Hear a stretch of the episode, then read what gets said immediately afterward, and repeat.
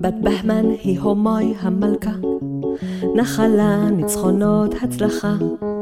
לא רצתה היא שבנה עוד ימלוך במקומה את הבן על המים שלחה. זוג כובסים אז משה מן הפרת, את הבן שגדל לבליחת. הם קראו שמו דרב, הוא נלהב מן הקרב, והגן על איראן לא מעט. מיתולוגיה, מיתולוגיה, מיתולוגיה של איראן.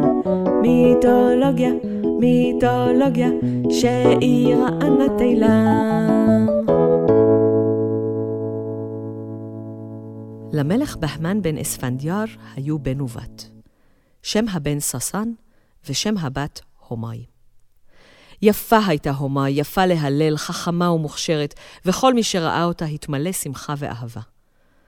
בהמן אהב אותה יותר מאשר את אחיה. כאשר חלה ונטה למות, קרא אליו את גדולי הממלכה וציווה שהומאי תהיה יורשת העצר שלו, וכאשר ייוולד הילד אשר בבטנה ויגדל, יירש את כתרו ואת כס מלכותו של בהמן, ויהפוך בעצמו להיות שהנשה, מלך המלכים. צוואה זו הכעיסה מאוד את ששן, והוא עזב את הממלכה בכעס. אחרי מותו של המלך בהמן, ישבה בתו הומאי על כס המלכות עד שיתמו ימי הריונה. וכאשר ילדה הומאי בן, היה עליה להעביר אליו את המלכות. אך הומאי עשתה חיל כמלכה. היא חימשה את לוחמי צבאה בכלי הנשק המתקדמים ביותר, ונהגה בנתיניה בצדק, בחסד ובנדיבות. איראן פרחה, והומאי הרגישה שמלאכתה טרם תמה. היא גם אהבה את חיי המלכות והפיקוד, וקשה היה לה לוותר עליהם. לכן העבירה את הוולד בסתר למיינקת, ולכל מי ששאל, סיפרה שנולד מת. כשמלאו לתינוק שמונה חודשים, פקדה הומאי על נגר אחד לבנות תיבה מעץ מיוחד הגדל בהרים. את תוכה ריפדה במשי, ואת החוץ חמרה בחמר ובזפת. על המצע הרך והנעים השכיבה את העולל. לזרועו קשרה אבני אודם, וסביב יצואו פיזרה אבני חן ומטבעות זהב למכביר. היא כיסתה אותו בשמיכת משי רכה למען יחם לו, ובאישון לילה, אחרי שנרדם התינוק וישן עמוקות, סגרה הומאי את מכסה התיבה, והניחה אותה על מי נהר הפרת. התיבה שטה על הנהר כספינה, ושני משרתים נאמנים ושומרי סוד אצים אחריה, לראות היכן תעצור, מי ימצאנה ומה יעשה בה. במורד הנהר היה בית קטן, ובו גרו כובס ואשתו. זה לא מכבר נולד להם תינוק, אך הוא מת, והם היו שבורים ומוכי יגון והעבירו את ימיהם בבכי. באותו היום עם שחר, כשיצא הכובס להביא מים מן הנהר, ראה תיבה שטה על הנהר ונעצרת על אבן ששימשה את הכובסים לניקוי הבגדים. הוא משה את התיבה מהמים, פתח אותה, ועיניו נפערו בתדהמה למראה התינוק הנם. כעבור רגעים מספר התעשת, לקח את התיבה וחזר איתה לביתו. כשראו שומרי התיבה את הכובס אוסף את התיבה, הם חזרו לבירה והודיעו להומאי המלכה את כל אשר קרה. בינתיים הביא הכובס את התיבה הביתה, ובידו גם בגדים לחים. כעסה אשתו, איך נחזיר ללקוחותינו בגדים לחים? מי ישלם לך על עבודה כזאת? מאין נביא את לחמנו? אמר לה הכובס, אין לנו עוד צורך בשכר עבודה. הבאתי לך יהלום ועמו אבני חן יקרות למכביר. הוא יאיר את חייך וירחיב את חיינו ואת מחייתנו. הוא פתח את מכסה התיבה. האישה ראתה עולל ישן, יפה ושלו כלבנה במילואה, זוהר בפאר מלכותי. למרשותיו פנינים, לרגליו אבני שוהם מזמרגד וישפה, משמאלו דינרים, מימינו אבני ספיר ואודם. ליבה נמלא אהבה ושמחה, מיד לקחה את התינוק בחיקה והחלה להיניק אותו. לאחר שלושה ימים הגיע הזמן לתת שם לתינוק. מכיוון שבפרסית קוראים למים אב, הם קראו את שמו דרב, כי מן המים משוהו. לאחר זמן מה אמרה אשת הכובס לבעלה, כאן הרע לנו הגורל, והכל מכירים אותנו כחובסים קשי יום. מזלנו השתנה. עתה הבה נשנה גם את מקומנו ונעבור לעיר שבה אין מכירים אותנו. הם עברו עם בנם דראב לעיר אחרת במרחק שש פרסאות. בחלק מאבני החן והזהב קנו בית רחב ידיים ולצידו בוסתן ואדמות, וחיו בשפע ובנעימים. האישה אמרה לבעלה, אתה עשיר עמנו ואינך צריך לחפש לך עבודה. אך האב, שאהב את מלאכת הכביסה, ענה לה, כל עבודה מכבדת את בעליה. וכך המשיך האב לעבוד ולדאוג לפרנסת המשפחה, והאם דאגה לחינוכו של הילד ולטיפוחו. דרב גדל לתפארת והפך לאלם חמודות. ניכר היה בו שאינו ילד רגיל. חסון היה וקורן פאר מלכות, ובהתגוששות הביס את כל בני גילו. יום אחד קרא לו אביו ואמר לו, אינך צריך לחפש מקצוע, בוא ואלמדך כיצד לחבוט בגדים באבן ולנקותם. אך דרב היה חומק לפינה, ושם בונה לו חץ וקשת מענף שמצא ומחבל גמיש, ויוצא לצוד עופות. אביו לא ראה בעין יפה את עיסוקיו, אך דרב כלל לא רצה להיות כובס. הוא ביקש מאביו למצוא לו מורים שילמדו אותו את כתבי הקודש ואת האומנויות. דרב למד קרוא וכתוב והיה מוכשר להפליא גם ברכיבה על סוסים, בירייה בחץ וקשת, באומנויות הקרב ובאומנויות האחרות. כעבור מספר שנים, ודרב כבר צעיר, יפה תואר, גבה קומה ורב כישרונות, בא לאביו ואמר לו, אבי, אני לכאורה בנך, אך אינני דומה לך בדבר. אמור לי בבקשה, מי אני ומה מוצאי? אמר לו האב, המחפש את אביו, סודו נמצא אצל אמו. הלך דרב אל אמו, שלף את חרבו ואמר, אני שואל אותך ואני רוצה שתעני לי בכנות, מי אני? נבהלה האם וסיפרה לו את כל קורותיו כפי שהיו. היית תינוק בריא ויפהפה, אבל איננו יודעים דבר על לידתך. אביך ירד יום אחד להביא מים לכביסה, ומצא אותך שט על הנהר בתוך תיבה על מצע של משי. סביבך אבני חן ומטבעות זהב ואבני אודם קשורות לזרועך. אותן אבני אודם שאתה עונד עד עצם היום הזה. שאל דרב, הנשאר עוד משהו מן האוצרות הללו? ענתה האישה, כן. היא נתנה לו את הדינרים שנותרו מהאוצר, ובהם קנה דרב סוס ונשק, והלך לשרת את שומר הגבול במדינתו. הוא מצא חן בעיני שומר הגבול, והלה דאג לקידומו, ומינה אותו לתפקיד בכיר. ואז תקפו הרומים את איראן, בדיוק בנקודת הגבול הזאת. שומר הגבול נהרג בקרב, וסגנו נשלח להודיע למלכה הומאי. המלכה הומאי מינתה את מפקד צבאה, רשנבד, לאסוף לצבא ולצאת לחזית רומא, ובהיקבץ לוחמים אל רשנבד, חבר אליו גם דרב. לפני צאתם לקרב עם רומא, הגיעה הומאי בכבודה ובעצמה לבקר את חייליה. החיילים עברו על פניה בסך אחד-אחד, וכשהגיע תור דרב לעבור מולה, נעתקה נשימתה בראותה אותו, את צווארו הזקוף, את חוסנו ואת יפית עורו, את הפאר המלווה אותו ואת הדרת פניו המלכותית. ולפתע, בלא שליטה ובלא כוונה, החלה לנטוף חלב אם. היא שאלה, מאין הפרש הזה? ניכר בו שהוא גיבור עשוי לבליחת, בקומתו הזקופה, בחוסנו ובפאר הקורן ממנו, הוא בוודאי מזרע מלכים וגיבורים, אך כלי נשקו אינו מתאים למעמדו ולכישוריו. היא ביקשה מרשנבד לצייד אותו בכלי הנשק הטובים ביותר. היא המשיכה לעבוד ולהכיר את לוחמיה אחד-אחד, ודאגה לכל צורכיהם. היא בחרה ביום שבו הכוכבים לטובת איראן, ופקדה על רשנבד לתקוף את רומא ביום הזה. יום אחד, בעודם בדרך, קדרו פני השמיים וגשם עז ניתח ארצה. רעמים מחרישי אוזניים הרעימו, וברקים מעברי עיניים הבריקו. כל החיילים חשו להקים אוהלים במישור, למצוא מקלט מפני הגשם. לדרב, שרכב לבדו, לא היה אוהל לברוח אליו. הוא מצא חורבה מתפוררת, ושם, תחת פיסת גג מט לנפול, שכב לישון על האדמה החשופה והיבשה. רשנבד סייר בין חייליו לראות מה מצבם. לפתע, מאחת החורבות הסמוכות, שמע קול שירה. גג רעוע הקשר נעזור על מלכה של איראן אנא שמור לא היה לו משכן ולכן בד כאן מתחתיך לילות יעבור חשב רשנבד. האם מילים אני שומע ברוח הנושבת וברעמים המתגלגלים? ובעודו חושב נשמע השיר שנית.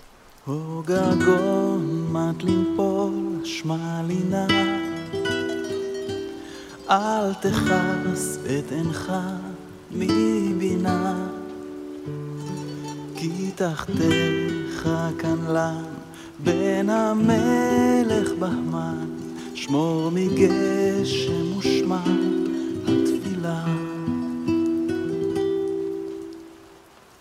הפעם היה לאשנבד בטוח שהשיר מגיע מן החורבה, והשתומם, שכן לא ראה שם איש.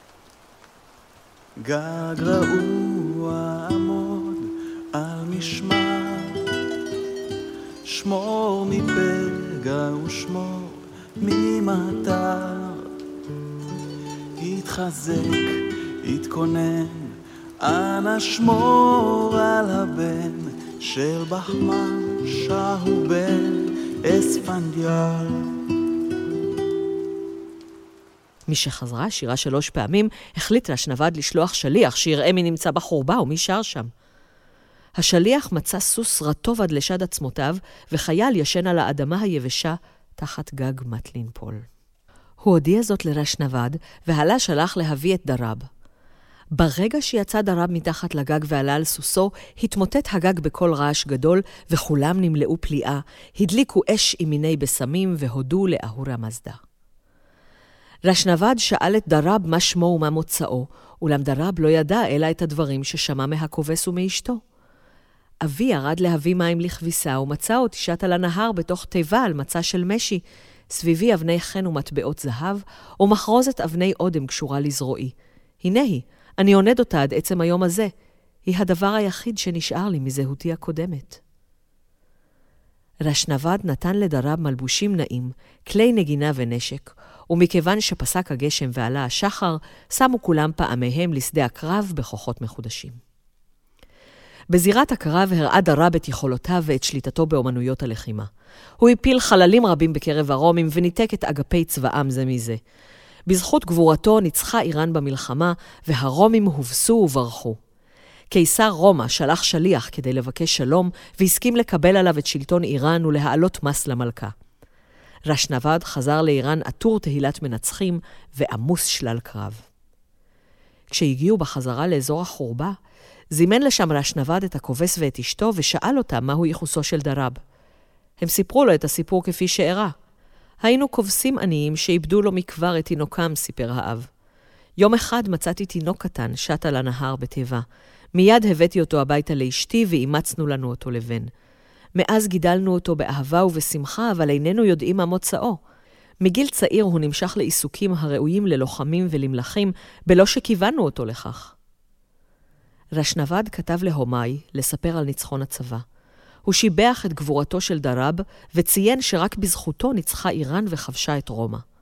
הוא הזכיר גם את השיר ששמע מתוך החורבה הריקה, את הגג שנפל מיד כשדרב יצא מתחתיו, ואת סיפורם של הכובס ואשתו, הכל לפרטי פרטים. כשהגיעה האיגרת להומאי, זכרה את שאמרו לה שני משרתיה על הכובס שמשה את התיבה מהמים, והבינה שדרב, הצעיר שראתה כשביקרה את חייליה, הוא בנה. אבני האודם שעל זרועו של דרב לא הותירו צל של ספק בכך. היא זימנה אותו אליה וביקשה ממנו סליחה ומחילה על מעשה העבר.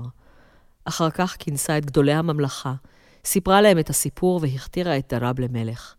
היא יעצה לו כיצד להנהיג את העם. עם תחילת מלכותו של דרב הגיעו לקיצן 32 שנות מלכותה של הומאי.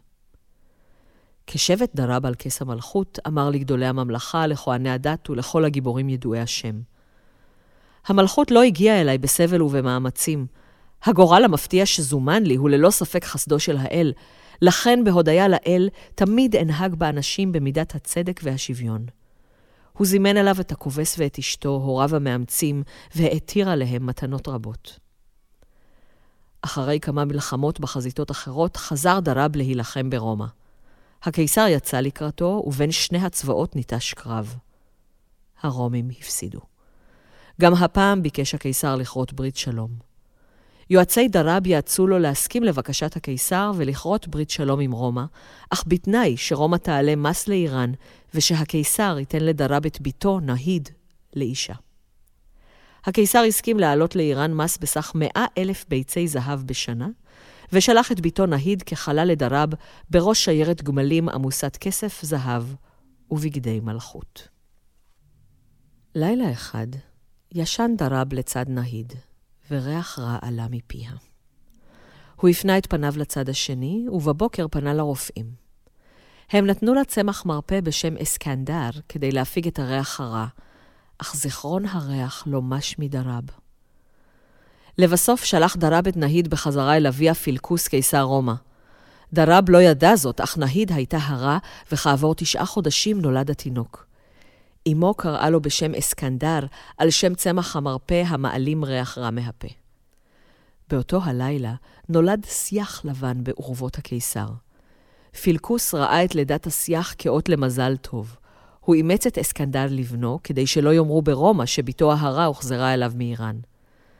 אסקנדר גדל כבנו של קיסר רומא והפך לאלם חסון יפה תואר ורב כישרונות. דרב לקח לו אישה אחרת, והיא ילדה לו בן ושמו דרה. אחרי 12 שנות שלטון מת דרב ממחלה, ודרה ירש את מקומו. שנים מספר לאחר מכן חזר אסקנדר ממוקדון לאיראן, כבש אותה ושם קץ לאימפריה הפרסית הגדולה.